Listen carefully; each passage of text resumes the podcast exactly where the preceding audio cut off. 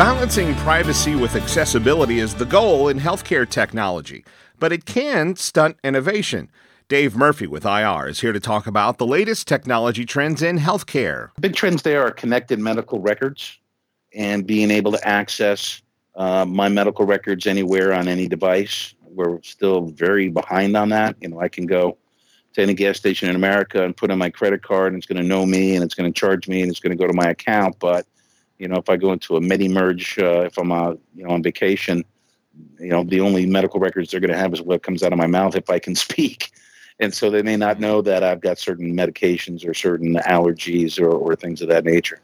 And so uh, the digital uh, digital medical record uh, is is coming on very strong. There's some regulatory compliance around doctors having to do that. Um, but then if you take it so that's that's that's a big key is tying that into an environment where doctors and specialists can get access to your history in real time very easily to to go ahead and speed um, you know uh, care. Um, from an application standpoint within healthcare you're seeing uh, things like uh, connecting connected hospitals.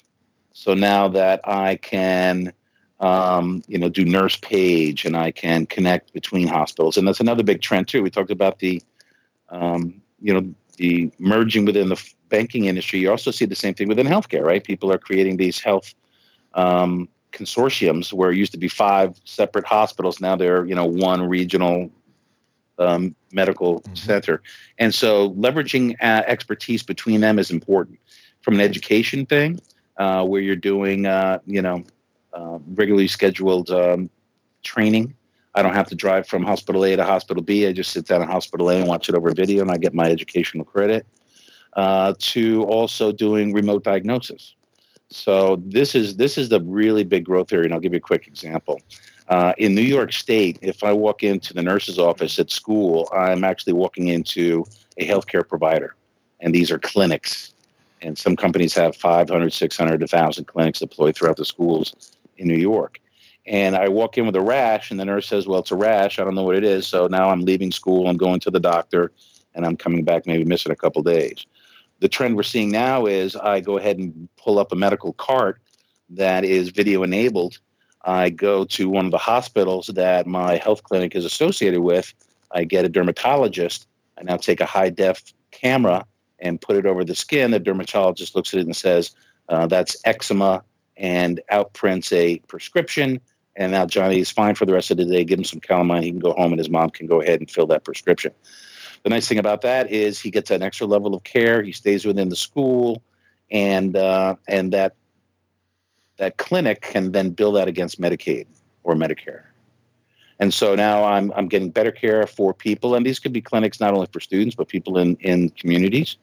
Uh, they're getting faster access to higher level expertise they're getting care or scripts on site, and also, uh, you know, we're reducing the number of doctor visits while, while while billing at the time.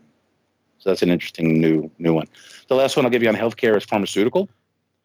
If I'm a pharmaceutical company and I can knock three months off and get to market three or four months faster, that's three or four months additional on patent revenue, which could mean millions of dollars.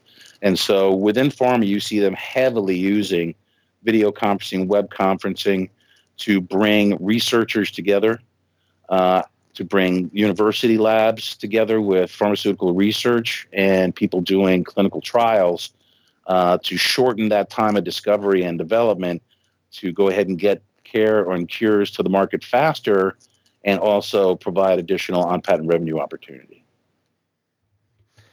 You know, one thing I, I want to be sure to touch on here, you know, when we talked about banking and financial records, obviously there's a concern with, um, you know, with, with, with security and privacy, maybe even more so in the healthcare area, though, right? I mean, people don't want their health records to be uh, to be shared where they don't want to share them, and I think that's probably always been the pushback, right? In term in terms of the the innovation in this space has been privacy concerns, right? So so how has that been addressed, and how will it be addressed in the future?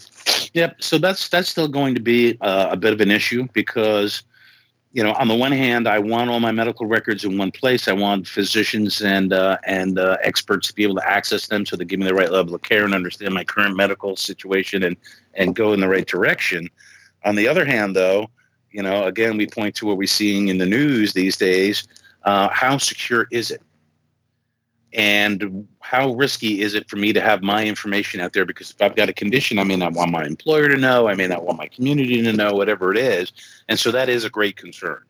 And so those organizations who are providing those electronic medical health record depositories and applications uh, have spent, you know, hundreds of millions of dollars to ensure the security. But it is still a concern because every layer of new security we get will introduce or or uh, invite uh, a new threat. So yeah, it's still a big issue uh, that they're that they're working on.